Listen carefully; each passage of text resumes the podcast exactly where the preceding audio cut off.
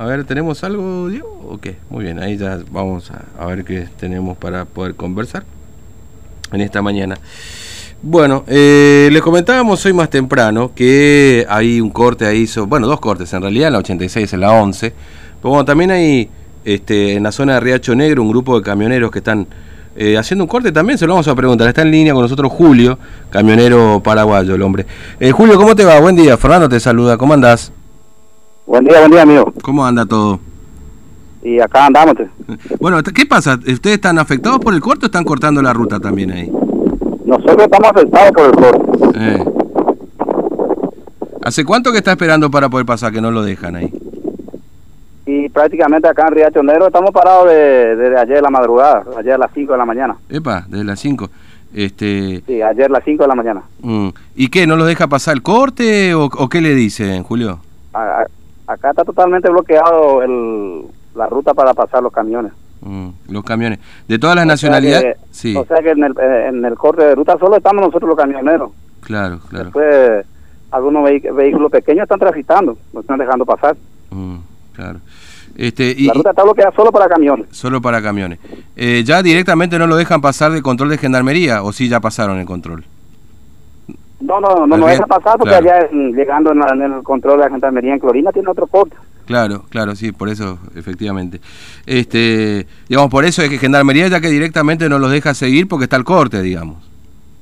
Y Más o menos así. así. Mm, claro. Este, ¿y ustedes dónde? está en la ruta y uno no puede pasar. Claro, claro.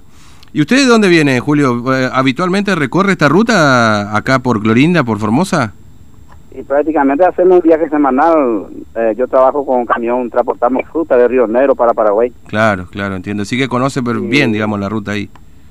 Sí, siempre transitamos. Y acá estamos prácticamente de más de 150 camiones ya parados acá en- encima de la ruta acá, sin agua, sin nada. Claro, claro, sí, está sí. un poco complicado la cosa.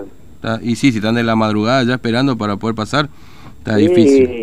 Prácticamente ya más de 24 horas y no tenemos más agua, no tenemos con qué bañarnos, no tenemos con qué hacer nuestras necesidades, nadie nos dice nada y es un poco complicado, un poco Sí. Además, sí. para nosotros. además acá en Formosa está está firme el asunto de, de no dejarlos bajar del camión y todo lo demás, ¿no es cierto? Se le complica y con eso. nosotros prácticamente para entrar en la provincia de Formosa ya tenemos que venir preparados como para llegar a la frontera, Sí. porque vos pasando ahí, entrando en la provincia de Formosa te dan una hoja de ruta y no, no te dejan parar para comprar algo, entonces vos entrando en la provincia, antes de entrar en la provincia de Formosa, ahí por resistencia ya tenés que traer todo para poder atravesar la provincia, Claro. para tratar de llegar en la frontera y si te venís a topar con esta, con esta, con este problema, Sí, se se complica. complica todo y Claro. hay muchos compañeros que están con mercadería perecedero que ya se están descomponiendo. Claro, Eh, sí, sí. Tenemos compañeros que están con papa, hay otro compañero que está con cebolla y Mm.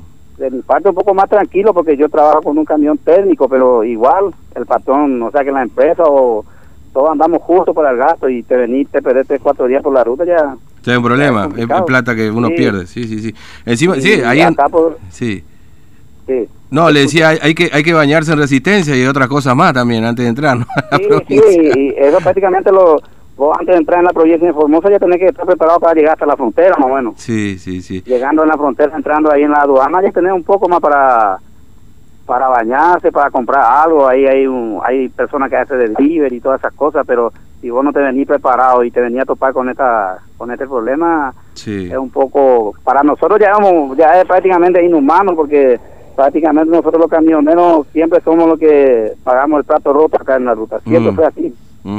Ahora, Julio, este y, y no lo dejan bajar ahora? ¿Ustedes están arriba del camión o estás arriba del camión o No, acá está, acá podemos bajar, no podemos, si acá estamos prácticamente en el medio de, en el medio de del monte nada? prácticamente. Claro, sí, sí, sí, efectivamente. Porque acá estamos prácticamente casi 20 kilómetros antes de llegar en, la, en Clorina.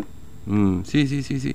Bueno, este, y así de- después cuando lleguen, cuan- y si los dejan pasar, después tienen que ir a hacer fila a la aduana, que es otro tema también, digamos, ¿no? Es- es- Y prácticamente de acá tenemos que entrar a la aduana, hacer otro papeleo y, hacer otra fila. Y de ahí ya perdemos. a- Esto para que se normalice, para que un camión pueda transitar tranquilamente, vamos a necesitar un 15 días, mamá. Qué bárbaro, qué tremendo.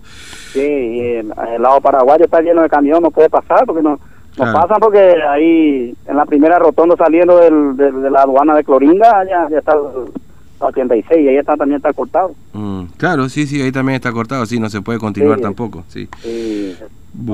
Bueno, Julio, gracias por atendernos, muy amable, ¿eh? le mando un abrazo. Igual, igual, amigo. Gracias, ¿eh? hasta luego. Bueno, Julio, camionero paraguayo, ¿eh? que está en el corte, 650 camiones, está